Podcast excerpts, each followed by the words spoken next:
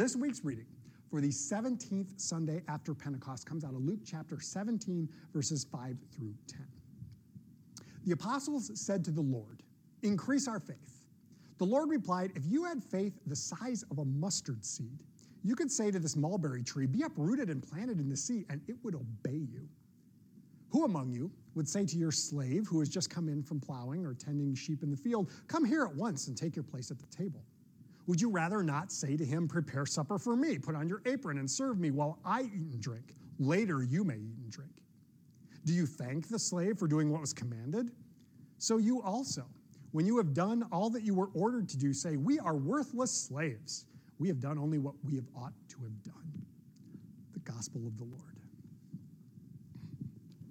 Well, folks, may the grace and peace of our triune God be yours today and forever. Amen. This weekend is kind of a special one in my house, and it's special for a lot of different reasons. But one of the things that makes this weekend kind of cool is that for the first time, my son, my oldest, is home from college. He's in his first year of college, and he's home for the first time, and I'm pretty excited about that he's home. Now, maybe you've noticed this before whenever you're talking with a parent and the conversation comes around to a kid that's in school, the question's always the same. Oh, what are they studying? What's their major? What's their area of study? Well, my son is studying something called wind turbine technology.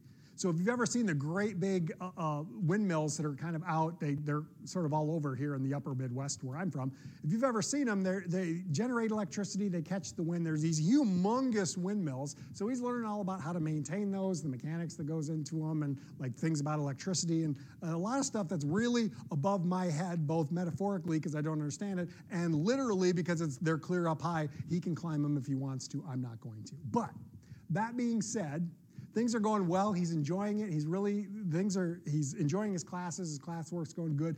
But just the other night, just a few nights ago, I got a text from him randomly with a picture, and he was doing some calculations. He was doing some various things for an assignment. And he says, "Dude, do you have any idea how to do this one? This one is stumping me." And I looked at it. And there were different values that were listed, some of which I could kind of understand, and some of which I didn't really know what they meant. Like it gave us, I've got it written down here. I want to look at it. It gave us the length of the blades of the windmill, and it gave us the RPMs, the revolutions per minute, how many times it was spinning around in a minute. Then it gave us something called the tip speed ratio. And I looked at that value, and I'm like, I don't have a clue what that means. And then there was a big question mark next to the wind speed. That's what this question was actually getting at, was given this information, can you calculate the wind speed? And he says, I'm kind of stumped about this. Do you have any idea? And I kind of looked at it for a minute, just blinking. I was oblivious. I had no idea. I'm like, I don't think I know, but let me think about it for a second. Now, he had asked me because I've kind of got a math brain. I've always sort of enjoyed that. And he thought, well, maybe Dad can help me figure it out. And so I got to thinking about it. And what I do know about math says that if we have something in here, there's probably some equation or some formula that we would utilize to find that. And so I asked him, I said, well, is there some formula that you've been given? And he says, well, I'm not really sure. And so we had to look outside of ourselves. Like he was looking outside of himself asking me for help, and I had to look outside myself to increase the knowledge of this whole situation. Like, how do I get this? And the one that I didn't know is that oddball one, tip speed ratio. I'm like, I feel like that's probably something important. And so I had to look for new knowledge, AKA I Googled it. And folks, Google did not let me down. Google showed me the equation utilized to determine the tip-speed ratio. Now, in order to find the tip-speed ratio, you have to know the wind speed, and you have to know the speed that the tip of the blade is actually moving. And now I got to thinking, okay, now we're getting somewhere. We're trying to find the wind speed, but we know the ratio, and that means if we can figure out how fast that tip is moving, then we can go through and we can calculate all this out. And now here's where my brain took the next step. And I was really proud of myself here because I started pulling in some basic geometry, circumference of a circle, because that's what we have to find. We want to find the speed. We have to know how far around it's moving, how far it's traveling over a given amount of time. That's what speed is. And so we knew the diameter because it gave it to us. And I'm like, oh, geometry, diameter times pi. So I did some calculating. and I found that value. So now I know how far the end of that blade goes around in the big circle. And we were given also the revolutions per minute. So now we know in a minute how many times it goes around, so we can calculate the total distance it goes in a minute. Well, if you can figure that out, you can then figure out how far it moves in a second. And it's in meters. And I kind of got to looking at it. I'm like, okay, so I did these calculating. And I'm like, okay, I think I've determined how far it's moving in a second. And if we know the speed that it's moving and we know the actual final ratio, we can do some simple algebra solving for the unknown and come up with the wind speed. And so I did all these calculations. I worked through them. And we came up with an answer. And now I forget exactly what the values were, but it was like 14 meters per second of a wind speed. And I asked him, I said, okay, in your classes, the conversations that you've had, does that sound like that might be something of a correct wind speed? And he's like, yeah, that actually sounds pretty good. And I'm like, okay, cool. I said, I think that's your answer, but I could be wrong. Again, this is outside my area of expertise. I could be wrong. So tomorrow when you take this to your professor and turn it in, see if we're right. And if not, make sure you connect with your professor to find out, to determine what was doing wrong so that you learn it. I'm like, I don't need to know this, son. You need to know this so you make sure you're on top of it. Fast forward to the next morning, I get a text. I looked at it, and he's like, you were spot on correct. And I'm like, yes. He says, but get this. And I'm like, oh, there's more. The plot thickens. And he says, the professor said, I just wanted to see if you guys could do this. When you're actually out in the field doing this, we have computers that will calculate it all for you. It'll be given to you. You don't even have to worry about it. And I'm like, oh, are you kidding me? I couldn't believe it. But you know what? That situation, him asking me for help and then me having to ask Google for help, this is a pretty good example of what's going on in our scripture lesson today. It's very, very applicable. The same sort of thing is going on. It has nothing to do with windmills. It has nothing to do with wind speed, but the same type of situation is still there. As our scripture lesson picks up today, we have this strange request from the disciples. The very first thing we hear from the disciples is, Lord, increase our faith. Just like I had to ask Google, increase my knowledge, they're like, Lord, increase our faith.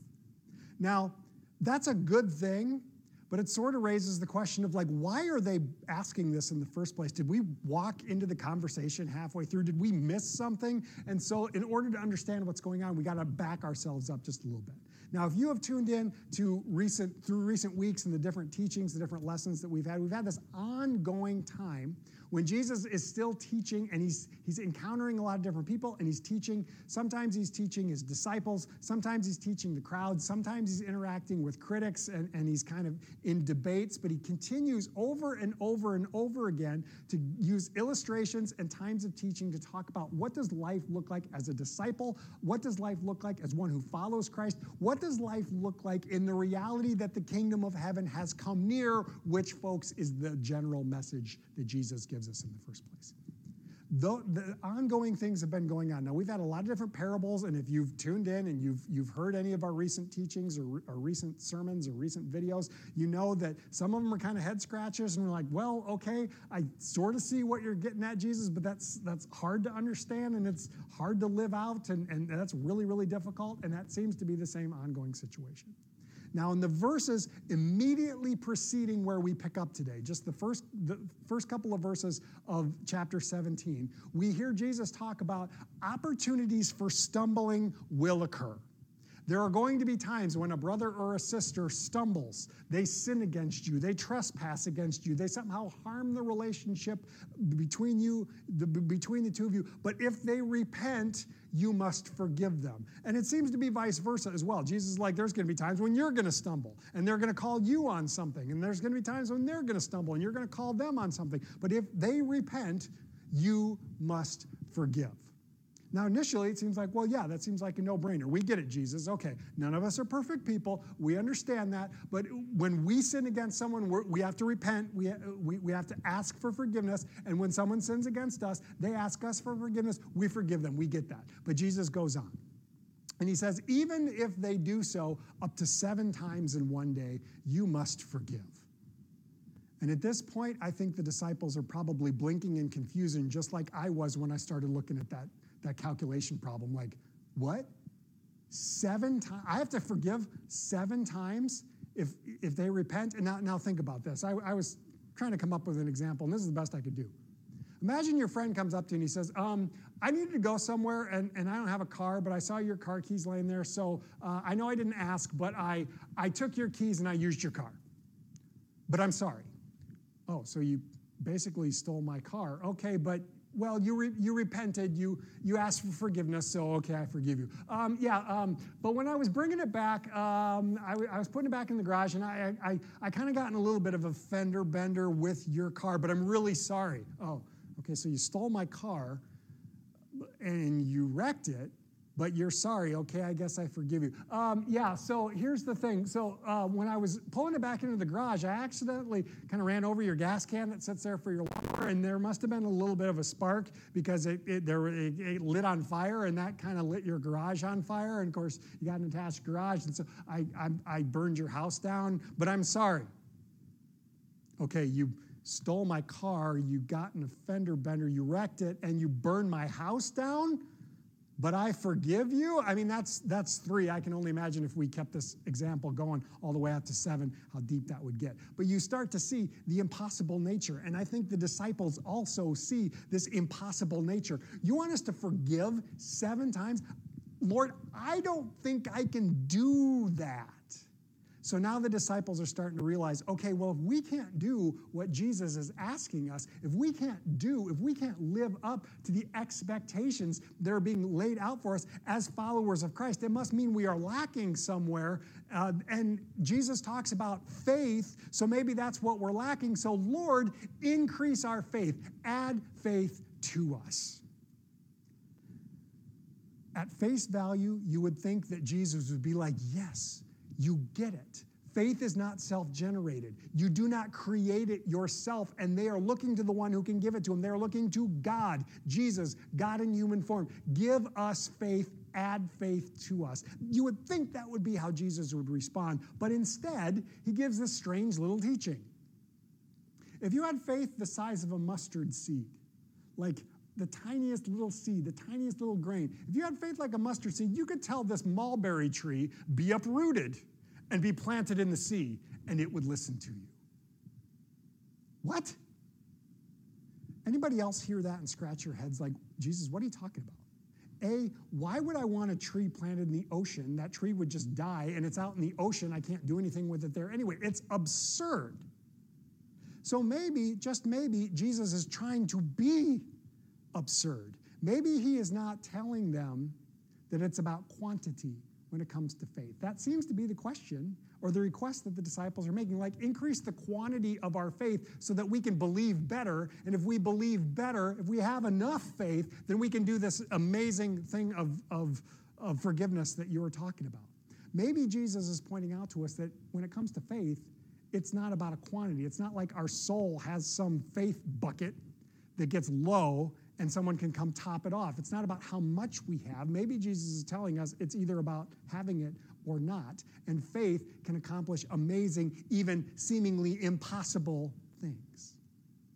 Now, Jesus starts with that, and I can imagine that the disciples are still sort of scratching their head, and so he goes on, and he switches gears, and he switches into a topic that maybe makes us just a little bit squeamish.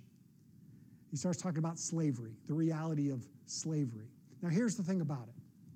We don't like it, perhaps, because when we look back in our own nation's history, we have slavery there, and it's ugly, and we don't like it. But it's there, and we can't deny that. But I don't think Jesus is trying to either condemn or condone slavery. He's just acknowledging a reality of life in the culture that he was a part of. Slavery was a reality at that time, and his audience would have known it. And if we keep that in our minds, maybe we begin to pay a little bit more attention. And Jesus says, who among you who has a slave, and that slave has spent the day out in the fields, either plowing the fields or taking care of your flocks, and now it's supper time, and that slave comes in. You don't tell the slave, oh, sit down and make yourself comfortable. No, you say, get in the kitchen, clean yourself up, make my dinner, come out here, serve my dinner.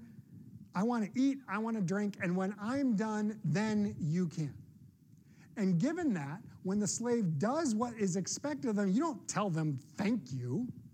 They do what they said. And then he goes on from there, and he says, or who among you, when you do what you're supposed to do, says, we are worthless slaves. We only did what we were supposed to. This is a weird teaching. It's a strange, strange teaching. What is Jesus getting at? When we consider the whole thing together, I think maybe, just maybe, he is reminding us of the impossible nature of doing what we are supposed to do, what is expected of us in this whole reality of being followers of Christ. Remember, that's what prompted this in the first place. You got to forgive 7 times. Jesus, we don't know if we can do that. Can you increase our faith so that we can? It's not about having enough faith in order to do it. And even if you had enough faith to do it, and you do what is expected of you, it's still insufficient. I think that's what this teaching of Jesus, this strange little moment, the scriptures in general, the gospel in general, I think what it's all reminding us of the impossible nature that we have as human beings to ever live up to expectations. We cannot earn it. It's not like there's some cosmic checklist that if we get enough check marks, we're good to go. We will never do it. That's the reality of this broken world that we're a part of. God made the world, called it good, but not perfect. God made humanity good, but not perfect. We are broken, we are flawed, and we will always come up short. But the truth of the gospel and the promise of the gospel, which Jesus has brought near to us, this kingdom of heaven that we live in one way or another, whatever that means, tells us over and over and over again, you cannot achieve it on your own, so God has done it for you. Think back to that example, what the professor told my son. When we're out there in the field, there are computers that will do the work for you. Likewise, the gospel tells us you cannot earn this. God has done it on your behalf. And through the life and the death and the resurrection of Jesus, it is already done. And the promise of the gospel is that it is given to you. Now, here's the thing. The fact that we do not earn salvation, we do not earn God's favor, we do not earn God's love and claim upon us as beloved children, does not let us off the hook from living our lives in a way that reflects the reality of the kingdom of God. Jesus says that over and over and over again. This is what life as a disciple looks like. And at times it may feel impossible. And at times it may feel like, I can't live up to that. Lord, help me. And folks, that's the exact thing Jesus is saying. I cannot do it on my own. Lord, help me. When we acknowledge that truth about ourselves, that is the very act of repentance that Jesus was initially talking about. And when we turn back to the one who made us and loved us and claims us, the promise is that salvation, that work is already done for us by Jesus. Maybe it feels like a bit of a paradox. We can't earn it. We'll always come up short. We look to the one who is able to do something only to find that has already been done for us. That is the promise of the gospel. And folks, it is for